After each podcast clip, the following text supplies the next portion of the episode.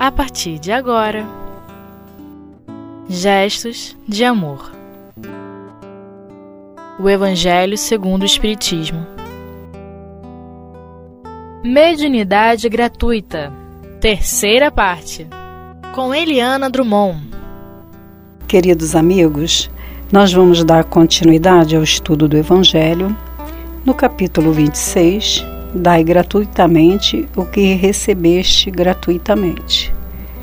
No item 9, que diz assim: juntamente com a questão moral, apresenta-se uma consideração efetiva, não menos importante, e que se refere à própria natureza da faculdade. A mediunidade séria não pode ser e jamais será uma profissão não só porque ficaria desacreditada moralmente e logo associada aos ledores da sorte, mas também porque um obstáculo material a isso se oporia.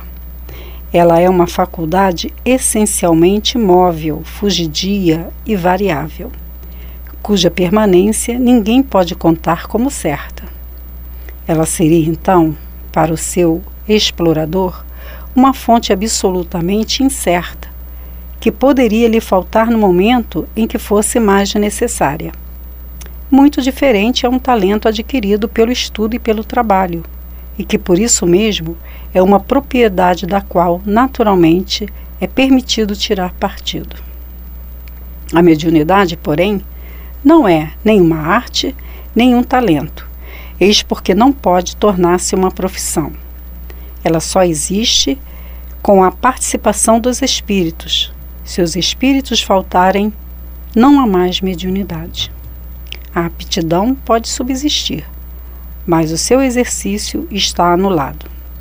Assim sendo, não existe um só médio no mundo que possa garantir a obtenção de um fenômeno espírita em um momento determinado. Explorar a mediunidade é, portanto, dispor de uma coisa da qual não se é realmente dono Afirmar o contrário é enganar aquele que paga. E há mais: não é de si mesmo que o explorador dispõe, é dos espíritos. São as almas dos mortos cujo concurso ele põe à venda.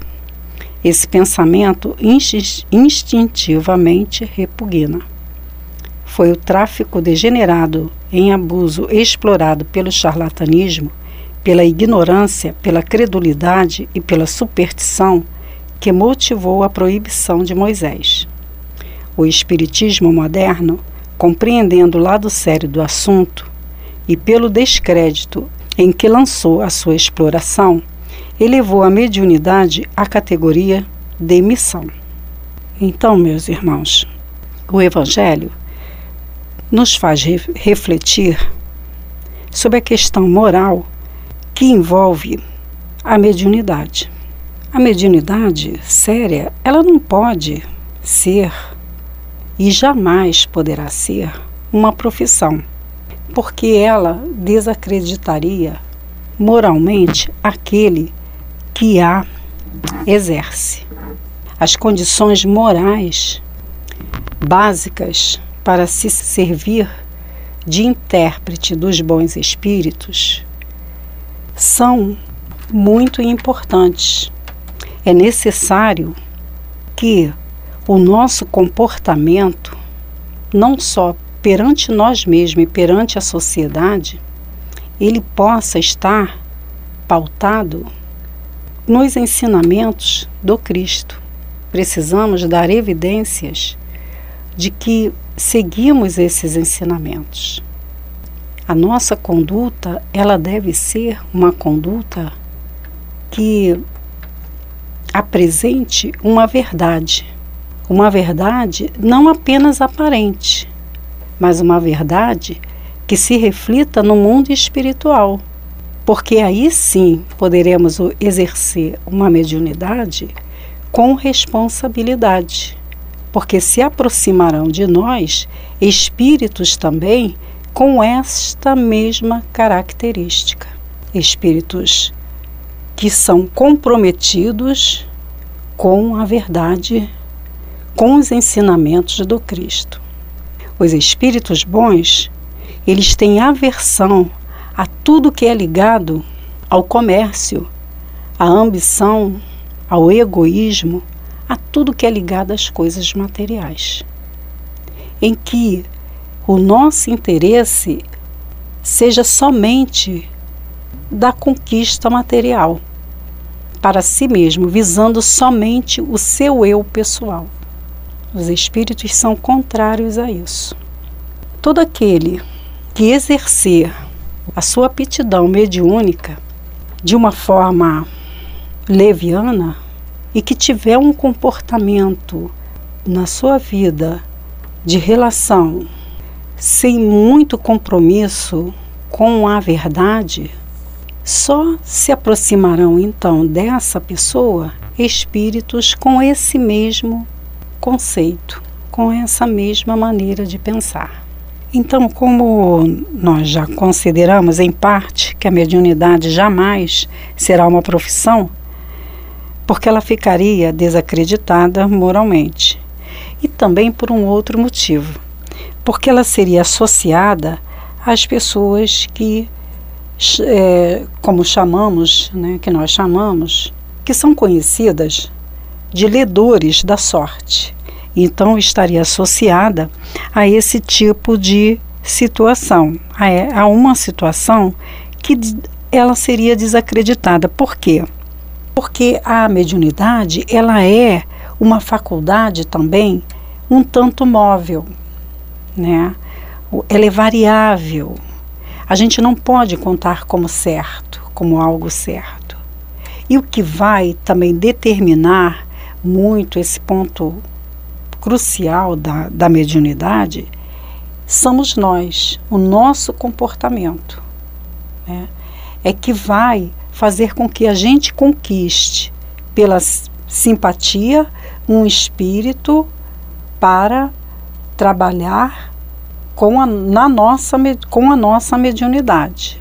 Caso contrário, nós vamos ficar assim, é, é soltos, né? é, como que um barco à deriva. Então, nós podemos ser usados por um espírito leviano, a nossa mediunidade, por um espírito sem nenhum compromisso com, com a verdade. E também poderemos ser induzidos a ser a trabalharmos de uma forma fraudulenta, que é quando a gente é, por interesses, né? A gente mistifica, né? A gente diz que é o espírito é, de uma envergadura, né? Usa um nome muito bonito para enganar e, na verdade, nós estamos ali com um espírito que não tem essa envergadura, que é um espírito mentiroso, um espírito brincalhão, que ele vai estar ali apenas é, se pela associação de pensamentos com o médium. Porque o médium oferece esse conteúdo de pensamento para ele, sem responsabilidade, sem compromisso. Vamos estar nos associando a um charlatão que vai fingir que está com mediunizado, mas ele não vai estar, ele vai apenas fingir, né? E as fraudes também que podem pode ser utilizados de situações de fenômenos, acontecer situações de balançar, enfim, mas que na verdade está sendo provocada pelo próprio encarnado. Ele cria aquela situação. Então, em vista da mediunidade ser uma faculdade essencialmente móvel, variável, que nós não podemos contar como certa, seria uma fonte absolutamente incerta que poderia nos faltar, como diz o Evangelho no item, no momento que nós em que nós precisássemos dela. Então nós vamos dar um intervalo e voltaremos logo.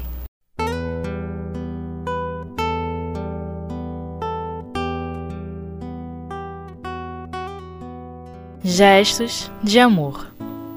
O Evangelho segundo o Espiritismo. Bem, meus irmãos, vamos dar continuidade ao nosso estudo do Evangelho, item 9. E nós estamos falando aqui sobre a questão da mediunidade, né? a questão moral.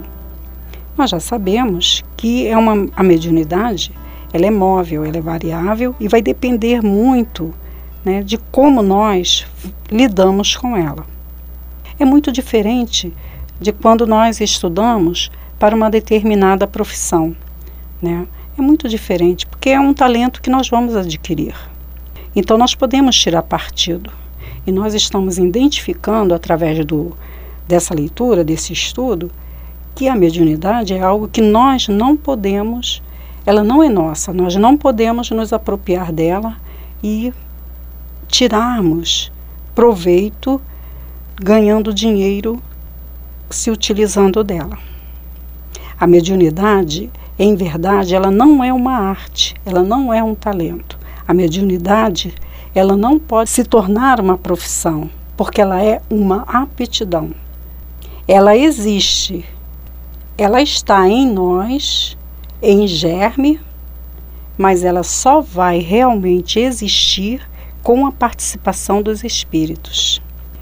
Meus irmãos, se os espíritos faltarem, a mediunidade não existe. Sendo assim, o médio, ele não pode garantir nenhum fenômeno espírita em dia, hora e lugar determinado porque não depende dele. Sempre vai depender dos espíritos. E para isso é necessário que conquistemos, que façamos o trabalho de conquistar a companhia, a presença dos bons espíritos. Então, meus irmãos, fica claro que explorar a mediunidade seria dispor de algo que não nos pertence. Nós estaremos nos utilizando das almas dos homens que viveram na Terra de uma forma indevida, inapropriada. É por isso que no final do parágrafo nós vamos encontrar a proibição que Moisés fez no seu tempo, impedindo que aquela nação que saiu do Egito se comunicassem com os espíritos. Isso está lá em Deuteronômio, no livro de Deuteronômio, capítulo 18, e os itens de 9 a 12. Porque aquela nação, ela se utilizava dessa possibilidade, mas com interesse próprio, interesse material, apenas para resolver suas questões particulares para as conquistas, para a obtenção de, de coisas, de objetos, de pessoas, conquista de pessoas. Então, por esse motivo, é, Moisés os proibiu de fazerem consultas aos espíritos na época. Porém, jamais nos foi proibido fazer o intercâmbio salutar, um intercâmbio sadio e salutar com os espíritos, porque a mediunidade ela é coisa santa e ela precisa ser usada santamente. Então esse intercâmbio jamais nos foi proibido. O espiritismo, ele vem corroborar com Moisés, no sentido de que a mediunidade, a consulta aos espíritos, ela deva ser feita de uma forma positiva, com um objetivo nobre, com objetivo superior. Por isso, a mediunidade ela foi elevada à categoria de missão, porque se ela for usada da maneira santa, como foi mostrado para nós pelos espíritos, e por Jesus, certamente nós seremos bem assessorados. Aqui na, no livro Pela Graça Infinita de Deus, de Baltazar, na mensagem 28, ele nos diz o seguinte em relação à mediunidade: Sempre necessário lembrar as criaturas sobre a grandeza da mediunidade do bem, veículo divino de instrução. A mediunidade pode trazer ensinos vários às criaturas encarnadas, tornando-as aptas a melhor compreender o mundo, o mundo invisível. Fonte de transmissão de energia. Os médiums, quando passistas, são capazes de movimentar forças do bem oriundas de Deus, em benefício da sociedade encarnada, ajudando na grande travessia das dores e lutas dos mares bravios que normalmente o homem terreno enfrenta. Energia positiva, quando capaz de transmitir conceitos orais ou escritos, a mediunidade é fonte igualmente de poder da espiritualidade, ajudando na educação do homem terreno tornando-o mais apto a entender o mundo espiritual. A mediunidade é uma força que Deus deu ao homem e esta desabrocha na criatura, junto dela no momento em que a mesma esteja preparada para absorver o ensino ou desenvolver-lhe o trabalho. Por isso mesmo, quase todos aqueles que se esquecem do compromisso firmado na espiritualidade, antes de reencarnarem e na Terra adiam o exercício da mediunidade, sentem-se como que desamparados, porque em realidade foi o compromisso assumido e não cumprido. Isto os torna tristes, desajeitados, desajustados, inquietos, quando não sofredores. A mediunidade é, portanto, um compromisso do homem para o homem, em benefício do homem, de modo que cada um daqueles que a possuam servirá de maneira clara e positiva de amparo aos seus irmãos na jornada terrena. Médiuns, trabalhemos, iluminemos o nosso coração, façamo-lo vibrar ante o espetáculo da possibilidade das comunicações. Que o bem, o eterno bem que vive em torno de nós, sustente a todos na prática do exercício do bem, da caridade, através da própria mediunidade. Graças a Deus, Baltazar, pela graça infinita de Deus. Então, meus irmãos, é importante que hoje, então, possamos refletir a questão da mediunidade que foi assumida antes de reencarnarmos e que possamos, assim, nos manter firme no compromisso, servindo aos nossos irmãos, seguindo a jornada terrestre, cumprindo com a nossa missão.